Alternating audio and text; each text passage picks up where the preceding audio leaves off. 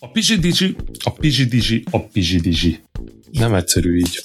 Halljátok, hallgassatok mást.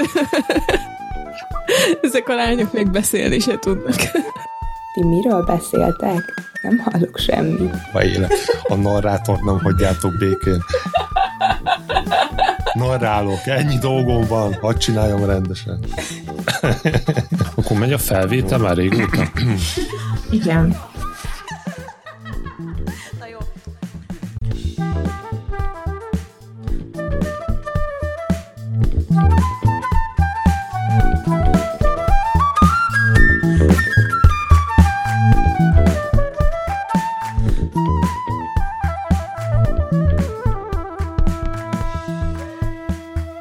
Rizi vidéki, meg világi. Mikor meg?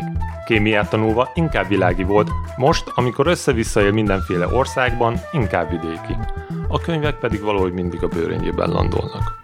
Juci kisvárosi lányból lett fővárosi polgár, aki mindig hord magánál legalább két könyvet a biztonság kedvéért. Tudja a legtöbb régi költőnk lakcímét, és szívesen költözik olyan helyekre, ami irodalmi szempontból jelentős.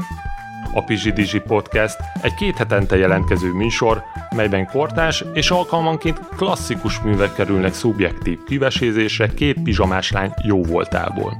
De a spoileres részek előtt mindig szólnak. Itt a kapitány beszélt, akinek semmi köze az egészhez.